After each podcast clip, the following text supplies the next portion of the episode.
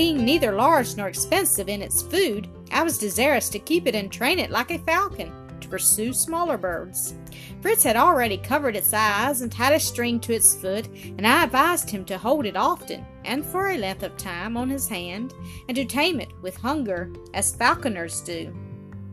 When all the narratives were concluded, I ordered a fire to be lighted, and a quantity of green wood to be put on it, for the purpose of raising a thick smoke over which I meant to hang the buffalo meat I had salted, to dry and preserve it for our future use. The young buffalo was beginning to browse, and we gave him also a little of the cow's milk, and in a few days we fed him with a heap of sliced potatoes, which he greedily devoured. And this led us to conclude that the pains from the wound in his nose had subsided, and that he would soon become tame. The morning of this day was spent in again talking over our late extraordinary adventures. We left our meat suspended over the smoke of the fires during our sleep. We tied the young buffalo by the side of the cow, and were pleased to see them agree and bid fair to live in peace together. At night the dogs were set upon the watch. Fritz resolved to go to bed with his eaglet fastened to his wrist, and its eyes still bound. It remained in this state throughout the night without disturbing its master. The time of repose elapsed so calmly that none of us awoke to keep in the torchlights, which now for the first time the industry of the boys had supplied us with, and we did not get up till after sunrise. After a moderate breakfast, I chanted the accustomed summons of our setting out, but my young ones had some projects in their heads, and neither they nor their mother were just then in the humor to obey me. "Let us reflect a little first," said my wife, "as we had so much difficulty in filling the palm tree. Would it not be a pity to lose our labor by leaving it in this place? Ernest assures me it is a sago tree. If so, the pith would be an excellent ingredient for our soups. Do, my dear, examine it, and let us see if in any way we can turn it to account." I found that she was in the right, but in that case it was necessary to employ a day in the business, since to lay open from one end to the other a tree of such a length and substance was no trivial task. I, however, consented, as independent of the use of the farinaceous pith, I could be emptied it by emptying it, obtain two handsome and large troughs for the conveyance of water from Jackal's River to my wife's kitchen garden at Tent House, and thence to my new plantation of trees. Fritz: "One of the halves, father, will answer that purpose, and the other will serve as a conduit for our little stream from Falcon's Nest into my pretty basin lined with tortoise shell. We then shall be constantly regaled with the agreeable view of a fountain close to our dwelling. I fancy it now before my eyes, and that I see its course. And I, for my part," said Ernest, "long for a side of the sago formed into small grains, as I have seen it in Europe." I now desired them to bring me the graters they had used for the manioc, and observed that they had to assist me in raising the palm tree from the ground, which must be done, continued I, by fixing at each end two small cross pieces, or props, to support it. To split it open as it lies would be a work of too much labor. This done, I shall want several wooden wedges to keep the cleft open while I am sawing it, and afterwards a sufficient quantity of water. "There is the difficulty," said my wife. "Our Falcon Stream is too far off, and we have not yet discovered any spring in the neighborhood of this place." Ernest: "That is of no consequence, mother. I have seen hereabouts so great an abundance of the plants which contain water that we need not be at a loss, for they will fully supply us, if I could only contrive to get vessels enough to hold it." We now produced the enormous reeds we had brought home, which, being hollow, would answer the purpose of vessels, and as some time was required to draw off the water from such small tubes, he and Francis at once set to work. They cut a number of the plants, which they placed slantingly over the brim of a vessel, and whilst they was, that was filling, they were preparing another. The rest of us got round the tree, and with our united strength we soon succeeded in raising the heavy trunk, and the top of it was then sawed off. We next began to split it through the whole length, and, and this the softness of the wood enabled us to effect with little trouble. We soon reached the pith, or marrow, that fills up the middle of the trunk, the whole of its length. When divided, we laid one half on the ground, and we pressed the pith together with our hands so as to make temporary room for the pith of the other half of to the truck, which rusted still on the props. We wished to empty it entirely, that we might employ it as a netting trough, leaving merely enough of the pith at both ends to prevent it running out, and then we proceeded to form our paste. My young manufacturers fell joyfully to work. They brought water and poured it gradually into the trough, whilst we mixed it with the flour. In a short time the paste appeared sufficiently fermented. I then made an aperture at the bottom of the grater on its outside, and pressed the paste strongly with my hand. The farinaceous parts passed with ease through the small holes of the grater, and the ligneous, ligneous parts which did not pass were thrown aside in a heap, in the hope that mushrooms might spring from them. My boys were in readiness to receive in the reed vessels what fell from the grater and conveyed it directly to their mother, whose business was to spread out the small grains in the sailcloth for the purpose of drying them. Thus we procured a good supply of a wholesome and pleasant food, and should have had a larger stock of it had we not been restricted as to time. But the privilege of renewing the process at pleasure by filling a sago tree added to some impatience to take home our two pretty conduits and employ them as proposed, prompted us to expedite the business. The parts which remained was thrown upon the mushroom bed and watered well to promote a fermentation. We next employed ourselves in loading the cart with our tools and the two halves of the tree. Night coming on, we retired to our hut, where we enjoyed our usual repose, and early next morning were ready to return to Falcon Stream. Our buffalo now commenced his service, yoked with the cow. He supplied the want of the ass, and was very tractable. It is true, I led him by the cord in his nose, and thus restrained him whenever he was disposed to deviate from his duty. We returned the same way as we came, in order to load the cart with a provision of berries, wax, and elastic gum. I sent forward Fritz and Jack as a vanguard, with one of the dogs. They were to cut an ample road through the bushes for our cart. The two water conductors, which were very long, produced numerous difficulties and somewhat impeded our progress. We reached the wax and gum trees with tolerable speed and without any accident, and halted to place our sacks of berries in the cart. The elastic gum had not yielded as much as I expected from the too rapid thickening caused by an ardent sun.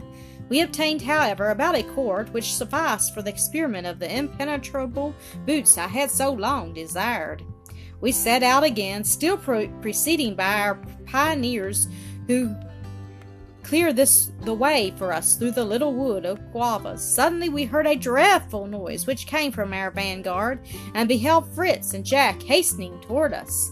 I began now to fear a tiger or panther was near at hand, or had perhaps attacked them. Turk began to bark so frightfully, and Flora joined in so hideous a yell, that I prepared myself for a bloody conflict.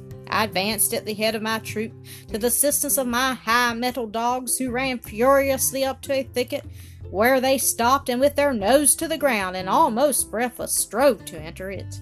I had no doubt some terrible animal was lurking there, and Fritz, who had seen it through the leaves, confirmed my suspicions. He said it was about the size of the young buffalo, and that his hair was black and shaggy. I was going to fire at it promiscuously in the thicket, when Jack, who had thrown himself on his face on the ground to have a better view of the animal, got up in a fit of laughter. "It is only," he exclaimed, "our old sow, who is never tired of playing off her tricks upon us." Half vexed, half laughing, we broke into the midst of the thicket, where in reality we found our old companion stretched supinely on the earth, but by no means in a state of dreary solitude. She had round her seven little creatures, which had been littered a few days, and were sprawling about, contending, contending with each other for the best place near their mother for a hearty meal. This discovery gave us considerable satisfaction, and we all greeted the good matron, who seemed to recollect and welcome us with a sociable kind of grunting, while she licked her young without any ceremony or show of fear.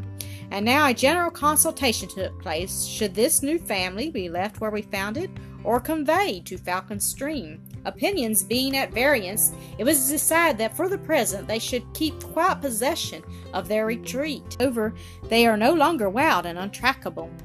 Fritz resolved on the experiment. He took some tobacco and a pipe, of which we had plenty in the cellar's chests, and began to smoke, at the same time gradually approaching the unruly bird. As soon as it was somewhat composed, he replaced the fillet over the eyes and smoked close to his beak and nostrils so effectually that it became motionless on the spot and had the exact air of a stuffed bird. Fritz thought it dead and was inclined to be angry with his brother, but I told him it would not hold on the perch if it were lifeless, and that its head alone was affected, and so it proved. The Vaporite came to himself by degrees and made no noise when its eyes were unbound. It looked as, at us with an air of surprise, but void of fury, and grew tamer and calmer every day. The care of the monkey was now by all adjudged to Ernest as a reward, and he took formal possession of it and made it lie down near him. We next began a business which we were long determined on. It was to plant bamboos close to all the young trees to support them in their growth. We had our cart loaded with canes in readiness and a large pointed iron to dig holes in the ground. We began our work at the entrance of the avenue nearest to Falcon's Stream. The walnut, chestnut, and cherry trees we had planted in regular line and at equal distances. We found disposed to bend considerably to one side. Being the strongest, I took the task of making holes in the, with the implement upon myself, which, as the soil was light, I easily performed. The boys selected the bamboos, cut them of equal lengths, and pointed the ends to go into the grounds. When they were well fixed, we threw up the earth compactly about them and fastened the sapling by the branches to them with some long, straight tendrils of a plant which we found near the spot. In the midst of our exertions, we entered into conversation respecting the culture of trees. Till then, my boys had only thought of eating fruits without giving themselves much trouble about their production, but now their curiosity was excited, and they asked a thousand questions, which I answered as well as I could. Towards evening, a keen appetite hastened our return to Falcon's Stream, where we found an excellent and plentiful supper prepared by a good and patient steward. When the sharpness of hunger was appeased, a new subject was introduced, which I and my wife had been thinking of for some time. She found it difficult and even dangerous to ascend and descend our tree with a rope ladder. We never went there but on going to bed, and each time felt an apprehension that one of the children who scrambled up like cats might make a false step and perhaps be lamed forever. Bad weather might come on, and compel us for a long time together to seek an asylum in our aerial apartment, and consequently to ascend and descend oftener. My wife had repeatedly applied to me to remedy this evil, and my own anxiety had often made me reflect if the thing were really possible. A staircase on the outside was not to be thought of. The considerable height of the tree rendered that impracticable, as I had nothing to rest it on, and should be at a loss to find beams to sustain it. But I had for some time formed the idea of constructing winding stairs within the immense trunk of the tree, if it should happen to be hollow, or I could contrive to make it so. I had heard the boys talking of a hollow in our tree, and of a swarm of bees issuing from it, and I now therefore went to examine whether the cavity extended to the roots, or was what its circumference might be. The boys seized the idea with ardor. They sprang up and climbed to the tops of the roots, like squirrels, to strike at the trunk with axes and to judge from the sound how far it was hollow. But they soon paid dearly for their attempt. The whole swarm of bees, alarmed at the noise made against their dwelling, issued forth, buzzing with fury, attacked the little disturbers, began to sting them, stuck to their hair and clothes, and soon put them to flight, uttering lamentable cries. My wife and I had some trouble to stop the course of their uproar and cover their little wounds with fresh earth to allay the smart. Jack, whose temper was on all occasions rash, had struck fiercely upon the bees' nest and was more severely attacked by them than the rest. It was necessary, so serious was the injury, to cover the whole of his face with linen. The less active Ernest got up the last, and was the first to run off when he saw the consequences, and thus avoided any further injury than a sting or two, but some hours elapsed before the other boys could open their eyes or be in the least relieved from the acute pain they had been inflicted. When they grew a little better, the desire of being revenged of the insects that had so roughly used them had the ascendant in their minds. They teased me to hasten the measures for getting everything in readiness for obtaining possession of their honey. The bees in the meantime are still buzzing furiously round the tree, prepared tobacco, pipes, some clay, chisels, hammers, and I took the large gourd long intended for a hive, and I fitted a place for it by nailing a piece of board on a branch of the tree. I made a straw roof for the top to screen it from the sun and rain, and as all this took up more time than I was aware of, we deferred the attack of the fortress to the following day, and got ready for a sound sleep, which completed the cure of my wounded patient. We then, so many adventures ended, pursued our road, and arrived at Falcon Stream in safety, experiencing what is so generally true, that home is always dear and sacred to the heart, and anticipated with delight, always in due order, and our animals welcomed our return in their own jargon and manner, but which did not fail to be expressive of their satisfaction in seeing us again. We threw them some of the food they were most partial to, which they greedily accepted, and then voluntarily went back to their usual stand. It was necessary to practice a measure dictated by prudence, which was to tie up the buffalo again, to ensure it by degrees to confinement, and the handsome Malabar eagle shared the same fate. Fritz chose to place it near the parrot on the root of a tree. He fastened it with a piece of pack thread of sufficient length to allow it free motion, and uncovered its eyes. Till then the bird had been tolerably quiet, but the instant it was restored to light, it fell into a species of rage that surprised us. It proudly raised its head, its feathers became ruffled, and its eyeballs seemed to whirl in their orbits and dart out vivid lightnings. All the poultry were terrified and fled, but the poor luckless parrot was too near the sanguinary creature to escape. Before we were aware of the danger, it was seized and mangled by the formidable hooked beak of the eagle. Fritz ventured his anger in loud and passionate reproaches. He would have killed the murderer on the spot had not Ernest ran up and entreated him to spare its life. "Parrots," said he, "we shall find in plenty, but never perhaps so beauteous, so magnificent a bird as this eagle, which, as father observes, we may train for hawking. You may, too, blame only yourself for the parrot's death. Why did you uncover his eyes? I could have told you the falconers keep them covered six weeks till they are completely tamed. But now, brother, let me have the care of him. Let me manage the unruly fellow. He shall soon, in consequence of the methods I shall use, be as tractable and submissive as a newborn puppy." Fritz refused to part with his eagle, and Ernest did not long oppose giving him the information he wanted. "I have read," said he, "somewhere that the Caribs puff tobacco smoke into the nostrils of the birds of prey, and of the parrots they catch, until they are giddy and almost senseless." This stupefaction.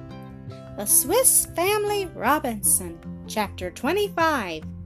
The Malabar Eagle, Sago Manufactory, Bees. My wife, the next morning, began the conversation.